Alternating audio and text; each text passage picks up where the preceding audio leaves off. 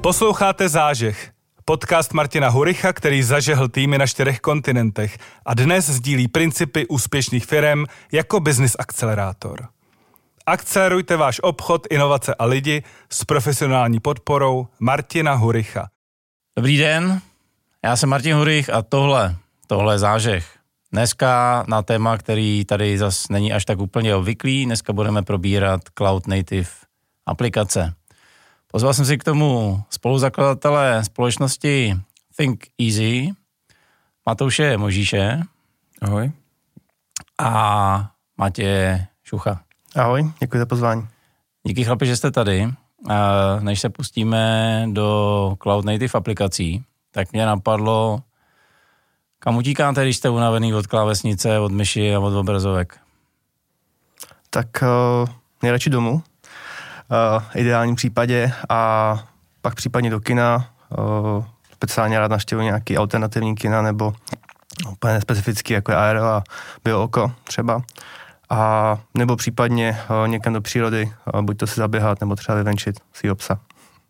Co tě baví uh, za filmy? Teďka primárně vzhledem k těm kinům, který navštěvuju, tak eh, spíš nějaký starší. Takový věci, které jsem nikdy neměl šanci vidět v kině, tak eh, třeba takové rád sleduju. A ty Matouši? Já, já utíkám většinou doslova. Já hodně často chodím běhat, mi to hodně pomáhá uh, s myšlenkama se nějak utřídit a nemyslet na, pořád na ten biznis. Takže to je primární jinak... Uh, Sluchátka nebo jsi tam se sebou? Uh, sluchátka. Hodně, bez sluchátek neběhám. OK, a co ve sluchátkách? Uh, elektronická hudba většinou něco rychlého, aby mi to rychle odsejpalo. Jo, jo, jo, duc, duc, duc. Je, Přesně tak. To je jediná, jediný moment, když běhám, kdy poslouchám tuhle tu muziku.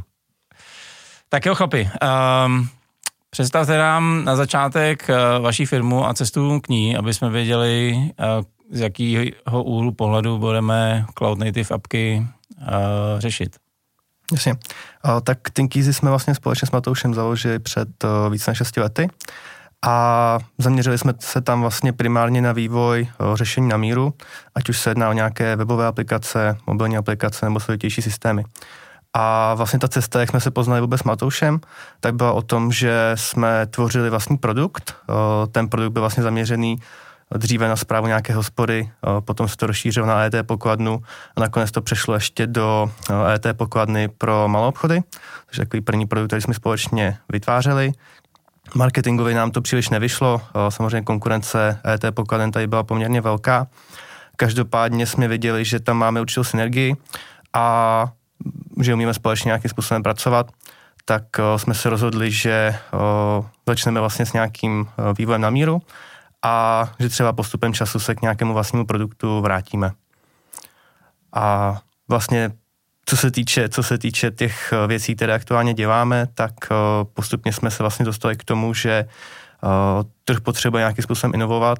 Jsou tady určité tlaky na, ať už se jedná kvalitu řešení, budoucnost řešení a možnost jeho rozšířitelnosti, tak to je vlastně, jak jsme se dostali teďka k cloud native vývoji. A to už máš k tomu něco? Uh, asi moc ne. Uh, spíš jako my jsme začínali tím, že jsme dělali hybridní aplikace.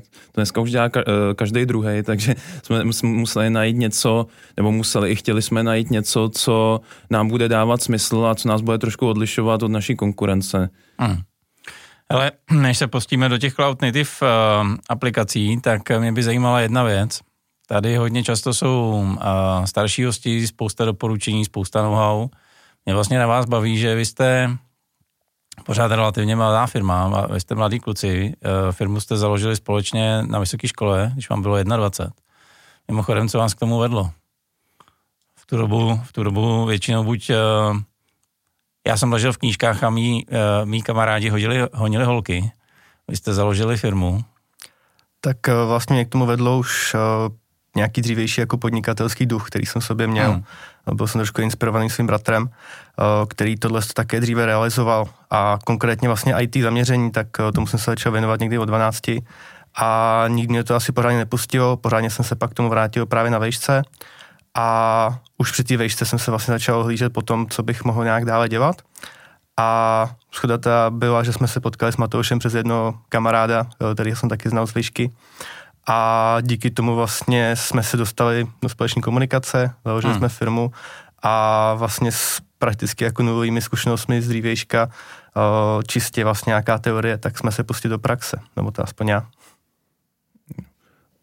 Já jsem v IT od 8 let, víceméně od základní školy, kde jsem chodil nějaké kroužky programování, vždycky mě lákaly počítače, to že, to, že si založím firmu, eh, to mě chytlo nějak kolem 19 let, kdy jsem se vlastně přesunul právě na výšku do Prahy a zjistil jsem, že těch lidí s takovouhle mentalitou je víc, takže jsme vlastně se snažili tvořit nějaký startupový projekty, kde vlastně eh, poslední ten startupový projekt, který byl, tak byla právě ta, ta chytrá hospoda, což byla automatizace hospod, pak i s ET pokladnou, kdy vlastně my jsme to začali vyvíjet a jak Matěj už zmiňoval, tak eh, vlastně uh, jsme se potkali přes kamaráda u, u nás vlastně v kanceláři, kterou jsme, kterou jsme měli a mě za, Matěj vlastně ukazoval tomu kamarádovi svůj projekt, nějakou, myslím, seminárku, to bylo semestrálka a bylo to vlastně e, Travian v Javě a mě to, mě to hrozně zaujalo, jako že programově, že udělat takhle jenom takovouhle obří věc na semestrálku,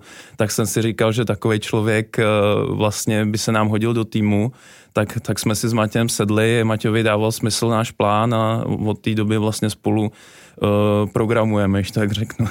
Já si fair a čestný říct, že nejste jenom vy dva. Kolik vás je ve firmě? Teďka asi vlastně dohromady 20, z toho máme teďka 13 vývářů. To mě právě zajímá. Vy jste v přípravě říkal, že jste hrdí na to, jak jste kompaktní banda. A při tom, co se tady vlastně dělo, protože první moje informace už říkají, že se ta situace na trhu s programátorama trochu, a trochu mění k lepšímu, že už nějaký lidi teoreticky i jsou. Tak jak jste vlastně bojovali uh, o lidi? Co je ta, co je ta vaše přidaná hodnota, že uh, kluci, co s váma jsou a jsou tam dlouhodobě, tak jsou s váma a nešli do těch uh, velkých obecně známých firm tak myslím si, že to samozřejmě i závislí konkrétně na tom daném člověku, který s námi vlastně spolupracuje a všechny kolegy vlastně, všichni kolegové, kteří takhle s námi pracují, tak záleží to i na nich. Hmm. My se to snažíme nějakým způsobem podporovat tím, že vlastně s těmi lidmi samozřejmě řešíme, co, co budou dělat, kam se chtějí třeba dále rozvíjet. Snažíme se nějakým způsobem rozvíjet z hlediska věcí, které děláme. Neděláme úplně stejnou věc, většinou se to poměrně mění. To znamená, že takový dynamický prostředí může to být pro někoho zajímavé, pro někoho možná moc dynamické. A vlastně ty lidi teďka, co s náma jsou, tak s námi jsou kvůli tomu, že všechno diskutujeme ve firmě, jsme furt taková jako menší firma, kdy vlastně máme k sobě poměrně nablízko a také vlastně vzhledem tomu, že jsme jako mladší firma, tak se nebojíme jít to třeba novými technologiemi dopředu. Hmm. A i díky tomu si myslím, že s námi o, naši kolegové zůstávají, protože o, mají možnost o, používat nějaké nové technologie, vyzkoušet je, o, zjistit, o, investujeme nějaký čas do toho, aby jsme tyhle si technologie používali a mají tam možnost se nějakým způsobem rozvíjet, kdy vlastně ve větších společnostech nejspíš ne vždycky tohle to mají a úplně poslední, co bych chtěl ještě zmínit, tak je vlastně to, že dáváme jako i na názor kolegů. Necháme si vlastně poradit od nich, co by pro ně bylo zajímavé, co by chtěli třeba vyzkoušet, co jim přijde třeba na našem procesu špatný a myslím si, že i to jistý míry, jistý míry motivuje, protože mají možnost o něčem rozhodnout. Hmm. Nebo něco ovlivnit. Já bych asi k tomu dodal, že i důležitá další věc je, že neděláme body shop, že děláme všechno in-house vývoj, externí. Většinou vyvíjíme nějaký buď části aplikací nebo celé aplikace. Není to tak, že někomu dohodíme člověka, který by ještě, nedej bože, musel sedět v cizí, v cizí kanceláři následující tři měsíce nebo šest měsíců. Jo, to bych řekl, že je velká výhoda. Pak bych asi ještě jednou zmínil to, že jsou naši zaměstnanci jako vyslyšeni jako od nás, okay. že, že prostě to už Matěj říkal, ale, ale myslím si, že je to důležitý, že prostě když něco řeknou, tak to nezahrajeme do autu, ale řešíme yeah. to. A řekl bych i oproti korporátům určitě ta lidská podoba té firmy. Yeah. Není to prostě nějaký robot, nějaký moloch nebo něco takového. Jo, takže jsou to, vaši lidi jsou parťáci a ne human resources teda. Přesně tak. OK, uh, tady, když Matěj na začátku vlastně povídal o vaší cestě, tak za těch šest let jste to zvládli hromadu věcí, hromadu kotrmelců. Mě tam zaujala jedna věc, vy jste říkali, hledali jsme si, nebo hledáme si specializaci. Spousta firm vaší velikosti a vašeho mládí a jako se trvale a paličatě bere dovnitř do firmy úplně všecko. Co vám má ta specializace, na kterou se potom vrhnete přinést v rámci vašeho obchodování nebo strategie? Tak eh, my už jsme si vlastně na těch 6 let stihli všimnout toho, že o, samozřejmě jsou různé poptávky, různí klienti a různé jejich potřeby. Nicméně vždycky ten klient preferuje někoho, kdo mu dokáže s tím jeho problémem pomoct a kdo mu dokáže taky tomu jeho problému porozumět. Což poté znamená, že díky vlastně našim zkušenostem s různými typy aplikací nebo s různými odvětvími dokážeme tomu našemu klientovi vlastně poradit, jak ten jeho, tu jeho věc, ať už je to nějaký systém aplikace, realizovat a dokážeme vlastně už na základě naší zkušeností mu i pomoct jednoduše prostě přeložit ty jeho požadavky do toho technického světa, do toho, aby vlastně ta aplikace dělala to, co on potřebuje, i když to možná původně nevěděl, že by to mělo takhle být. A aby mu vlastně ta aplikace přinesla nějakou novou předanou hodnotu do jeho biznesu. Hele, uh, pro diváky a posluchače je čestný uh, říct, že já se s klukama znám už delší dobu.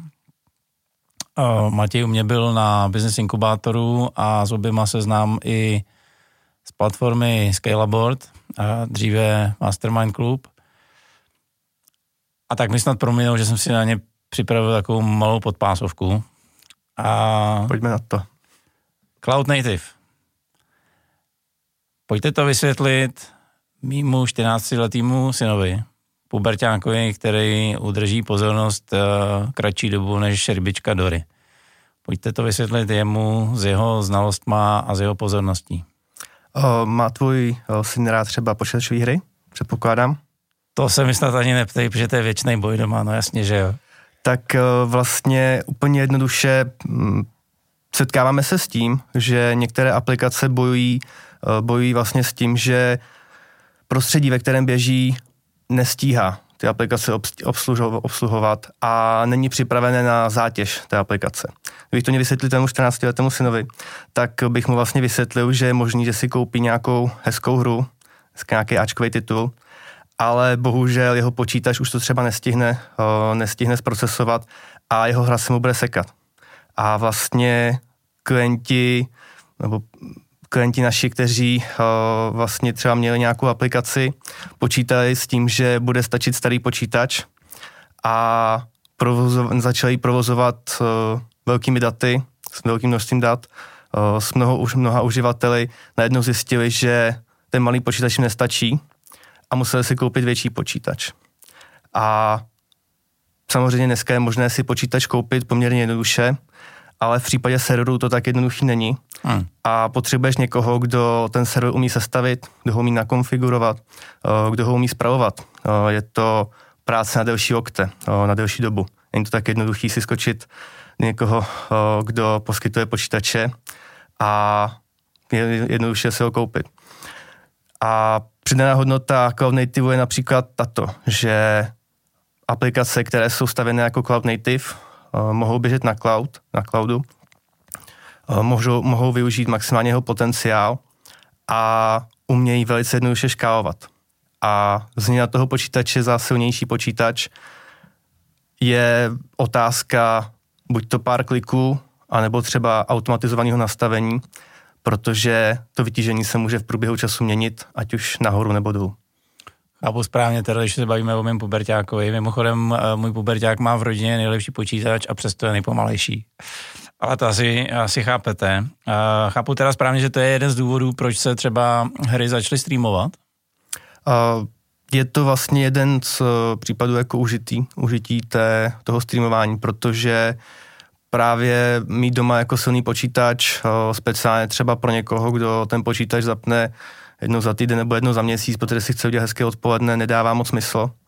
A vlastně ty možnosti toho počítače i těch klasických počítačů dneska je potřeba obměňovat poměrně často, nebo je mít prakticky předimenzovaný a nevyužívat třeba na maximálně jejich výkon a postupem času lepší využívat, protože ty hry se postupně dostávají dále. Tuším, že máte v ruce něco, čemu já úplně nerozumím a potřeboval bych to vysvětlit uh, nějak hloubše, protože mý klienti jsou IT firmy a oni dělají třeba velký portály, uh, mluví o cloudech, všecko běží venku a tak dále a tak dále. V čem je teda další výhoda nebo v čem je ten další krok od klasické webové apky nějakého portálu, řekněme, B2B konfigurátoru nebo obrovského e-shopu na zahraniční zájezdy a jako opravdu cloud native apky? Důležité je asi rozlišit vlastně to, že aplikace, která běží v cloudu, neznamená, že je nutně cloud native. A to je asi ten největší rozdíl, protože jedna věc je vzít vlastně obrovskou aplikaci, nějaký velký monolit a celou vlastně nasadit do cloudu. To znamená, že musíme celou dobu využívat vlastně nějaké silně stroje, protože ta aplikace je prostě nějakým způsobem robustní a není možné ji rozdělit na menší části. Kdežto pokud máme aplikaci, která je vyvíjena jako cloud native, tak eh, je možné vlastně ji rozdělit na menší části, a, nebo respektive ona je rozdělena na menší části a díky tomu podle vytížení těch jednotlivých částí je možné i třeba škálovat uh, ty počítače nebo servery, na kterých to běží. Přesně, přesně instance na cloudu.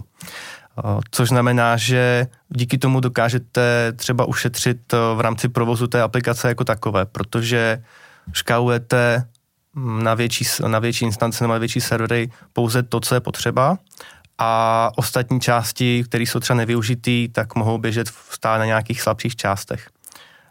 To je jako jedna z výhod, co se týče třeba kapacitního i rozdělení. Další těch výhod může být třeba možnost využít nějaké existující serverové služby, nebo serverové cloudové služby, které na tom cloudu jsou a vlastně některé ty části postavit jako serverless. Což znamená, že o, nemusíte nutně vlastně mít pronajmuté nějaké části toho cloudu, nějaké servery tam, ale máte pronajmutou vlastně službu, která je určená pro zprávu o, toho, co v ní děláte a platíte třeba čistě jenom za využití té služby. A ne za to, že máte 24-7 někde zapnutý nějaký server, ale prostě ve chvíli, kdy je to potřeba, tak se to zapne, vykoná to, co je potřeba a zase se to vypne zase se ušetří vlastně na tom, že nemusí tam být 24-7 zapnutý nějaký server, ale stačí ho zapnout pouze tehdy, kdy je potřeba. Hmm. Na co jsme zapomněli? Uh, určitě na bezpečnost. Uh, ty cloudy sami o sobě jsou zabezpečen minimálně na té hardwareové vrstvě, takže to vůbec nemusíme řešit. Dále mají několik, eh, většina těch cloudů má několik eh, vlastně toolů, který nám eh, zkontrolují tu naší vlastně část, tu serverovou část a upozorní na některé možné chyby, co tam jsou, chyby zabezpečení. Za další ne, není třeba tam i někoho, kdo se o to stará. Ono ty DevOps lidi nebo ty, ty lidi, co se o ty server starají, tak v IT jsou jedni z nejvíce vyhledávaných a také z nejvíce placených. Takže tím jako odpadne dost velká částka Eh, za to, za to starání o to. Většinou stačí ty servery nějak nakonfigurovat, nebo servery, teda tu cloud native aplikaci nějak nakonfigurovat, uh, mít tam nějaký, samozřejmě nějaký monitoring a, a sledovat to, ale uh, pokud je to správně nastavený a pokud má, máte uh, reliable cloud, tak uh, tak většinou je to bez výpadků. My vlastně ty cloud native aplikace jsme se snad ještě nesetkali s nějakým výpadkem uh, infrastruktury, co, co, co vlastně od začátku, co je děláme. Takže... Víš, že si teďka naštval hromadu lidí z branže. Věřím, věřím tomu, bohužel eh, ta, ta doba je neúprostná, tohle je zrovna část, která se dá automatizovat a bude se automatizovat, protože ty náklady na tu infrastrukturu a na ty služby spole, spojené s ní jsou veliký. Hmm.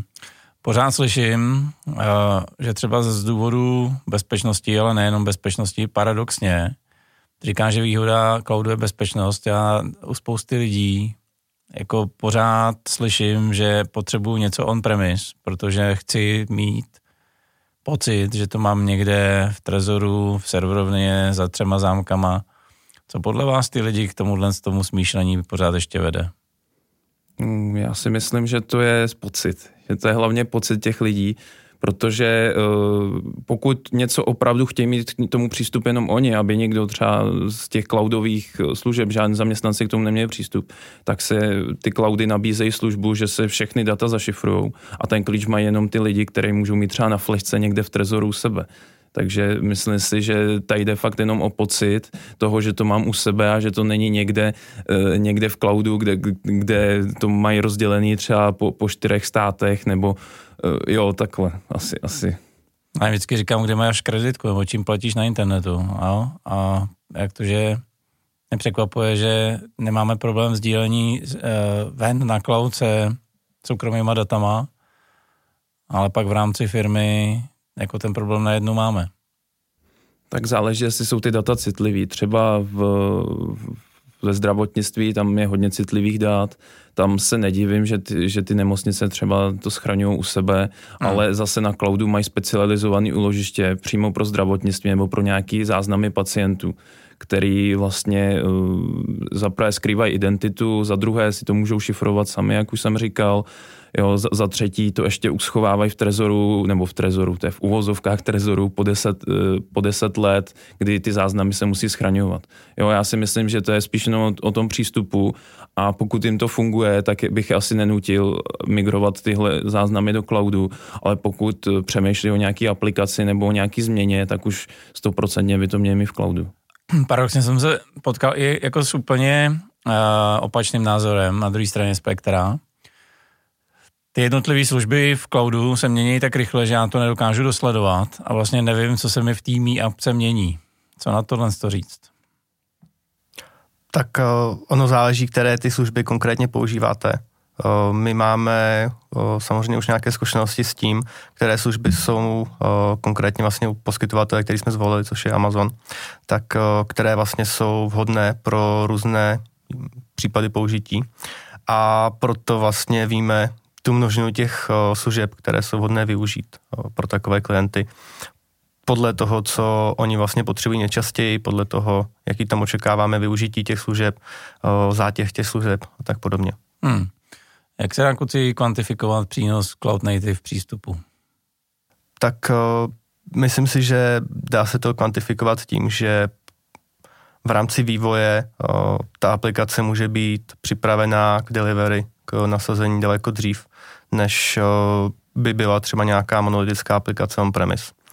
Eh, ty služby, které vlastně na Amazonu používáme, a nebo případně pokud by šlo o služby, nějaké třeba potom serverové služby, eh, dají se pronajmout v rámci vlastně nějaké free tier, což znamená provoz zdarma, což znamená, že pro nějaký třeba prototyp, který bychom chtěli nejdřív, co nejdříve nasadit, to může být provoz zdarma a ten prototyp může být daleko rychleji vydaný. Což znamená daleko rychlejší ověření nějakého vlastního business caseu, může být jeden z těch důvodů. Druhé vlastně může být i třeba ušetření z hlediska nákladu na vývoj, protože využijeme vlastně existujících služeb třetích stran, ať už z hlediska nějakých funkcionalit, anebo případně z hlediska infrastruktury. To znamená, že ty ušetřené náklady se pak mohou třeba použít na zkvalitnění nějakých dalších částí, vyvinutí nějakých dalších funkcí, které by v té aplikaci byly. A ty mi doplníš? Mm, já myslím, že to je asi to nejdůležitější. Vždycky jde o čas a o peníze. Hmm. Uh, možná bych přidal ještě tu bezpečnost, protože v poslední době Evropská unie vytváří nějaké nové směrnice, pořád se řeší zabezpečení dát a, a velikost těch pokut, tak uh, ty, ty cloudy většinou na to mají nějaké ty frameworky k tomu, aby, aby k nějakému, žádnému úniku dat nedošlo a také k tomu, aby uh, případně uh, už předem mitigovalo nějaký ty mož, možné úniky. To je zajímavý. Je to tak teda, že s příchodem, uh, jak se to jmenuje, kluci, pomožte mi, zákona o ochranu čeho si? On, ono jich je víc, já, já si teďka taky nemůžu z hlavy vzpomenout, vím, že těch zákonů je víc, řeší se to, řešilo se už GDPR, že jo, hmm. pořád se na to tlačí víc a víc. Uh, ale myslím si teďka ten nový zákon, který, který nevím přesně, jak se jmenuje, tak je, je hodně zaměřený na firmy a na to ukládání těch dat a ať už jde o jakýkoliv data. Už nejde jenom o data spotřebitelů, což jsou většinou nějaký klienti třeba na webu nebo i prostě záznamy jejich, ale jde o celkově nakládá, jak nakládají s daty, aby eh, to měli celkově zabezpečený a nemohlo k těm únikům dojít, protože těm únikům dochází víc a víc. Třeba ještě ransomware, jak se šíří, že jo, to hmm. sice nejsou úniky, to je úplný opak, ale uh, právě se ta unie s tím snaží tímhle způsobem bojovat. Hmm. Kdybyste posluchači a diváci náhodou věděli, tak omluvte naší děravou paměť a někam tady okolo, kde zrovna posloucháte nebo, nebo koukáte, jak nám napište, co si sami nepamatujeme. Já proč jsem tu otázku vedl tímhle s tím směrem? Mám to chápat teda tak, že vlastně po účinnosti tohle z toho zákona, tím, že já budu v cloudu, tak se vyvinuju ze značné části těch povinností.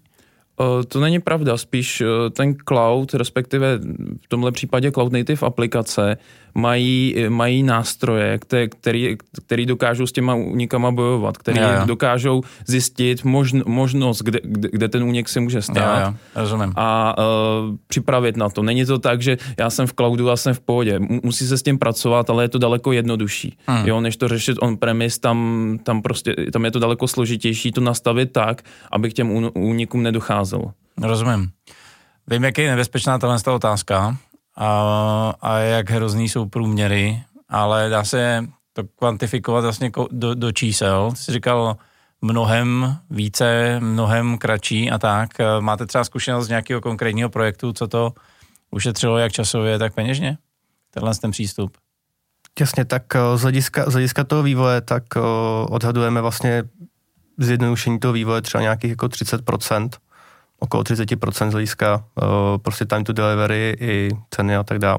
Hmm. Uh, co se týče vlastně toho provozu, tak uh, ten provoz dře většinou vlastně aplikace, když se vytváří, jak se myslí na dvě věci a to je pořizovací cena a potom třeba cena provozu, tak uh, vlastně ten provoz uh, je tam právě poměrně levnější v tom, že uh, není potřeba někdo specifický, kdo by se staral o tu infrastrukturu a pokud je ta aplikace udělaná správně o, tím cloud native přístupem a ne, že jenom jsme přesunuli nějakou aplikaci do cloudu, tak vlastně dá se i ušetřit na provozu těch jednotlivých služeb, protože většina z nich nabízí právě ten free tier, který umožňuje do určitého objemu, do určitého jako času provozu a tak dále, to třeba provozovat zdarma.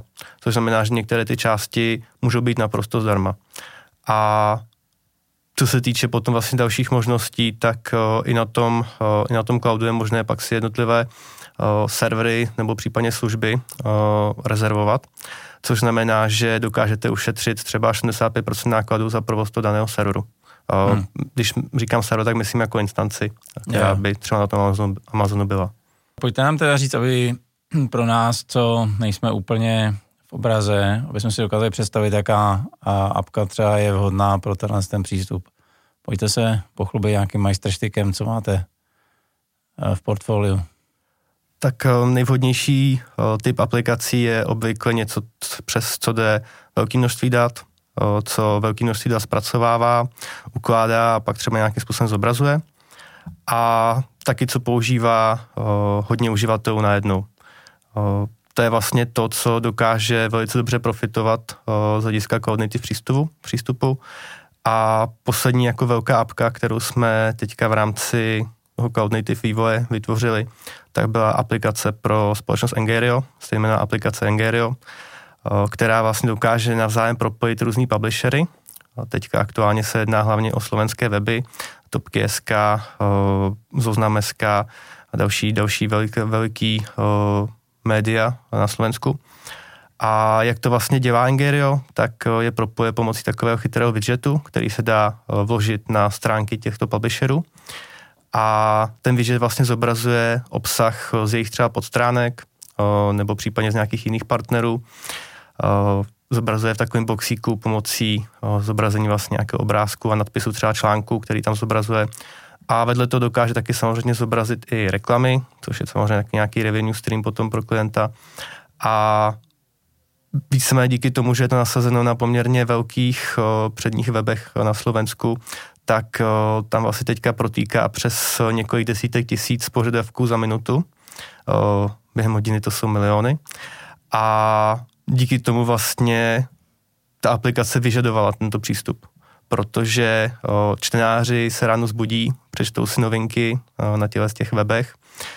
Přes den to třeba trošku klesne to využití, večer se to zase musí trochu zvýšit a ve dvě ráno už většinou lidi jdou spát a proto vlastně zase ten výkon klesá. A třeba v rámci toho provozu, tak ten provoz se liší opravdu markantně a pokud by vlastně ten provoz měl být celou dobu naškálovaný na ten nejvyšší provoz, tak by klient vlastně platil třeba šestkrát, osmkrát víc peněz za provoz, uh, provoz toho, té infrastruktury, než platí aktuálně. A co vlastně ještě taky důležité v rámci toho cloudu, tak uh, vždycky, když vlastně přijde nějaký nový publisher uh, do toho, z toho vlastně eko, ekosystému, tak ta aplikace funguje tak, že si většinu z jeho, jeho článků, které má, které chce zpracovávat a které chce případně publikovat v těch jeho widgetech a v té chvíli najednou opět zase narůstá infrastruktura, která je potřeba pro to, aby to zpracovala. A takže nejenom vlastně zápis článku jako takových v této chvíli, ale zároveň třeba zápis toho, že uživatel si ten widget prohlédl, že se proklikl do nějakého dalšího článku, aby se mu už znova nezobrazoval a všechny tyhle si data vlastně zpracováváme a zobrazujeme pak těm publisherům jako vlastně nějaké výsledky impresí hmm. těch jeho widgetů. Jestli tě dobře poslouchám, tak datově náročné operace, které jsou nárazové, to je to ideální, kde je eh, Cloud Native přístup vhodný, je to tak?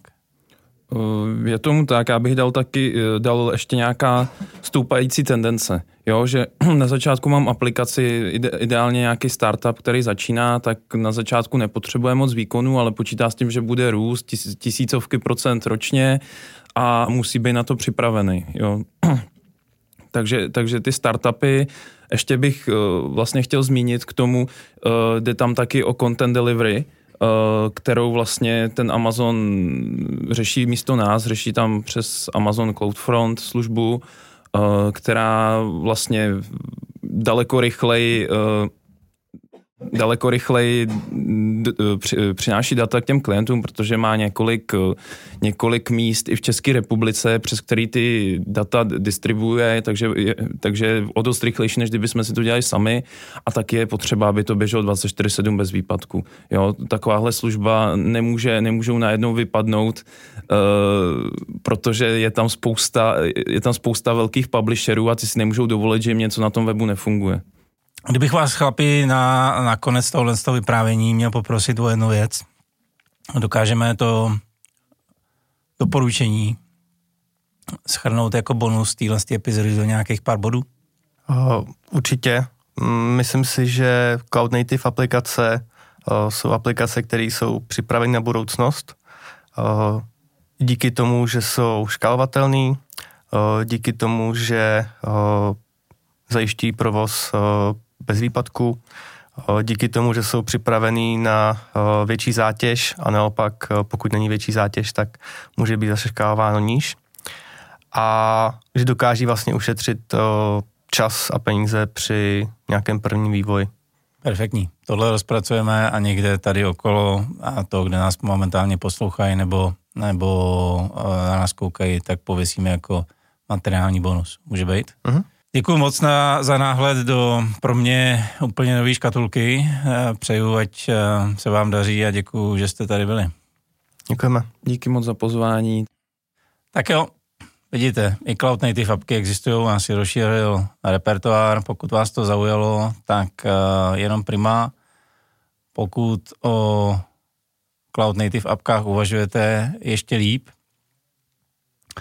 za sebe uh, Určitě držím palce, přeju úspěch a díky.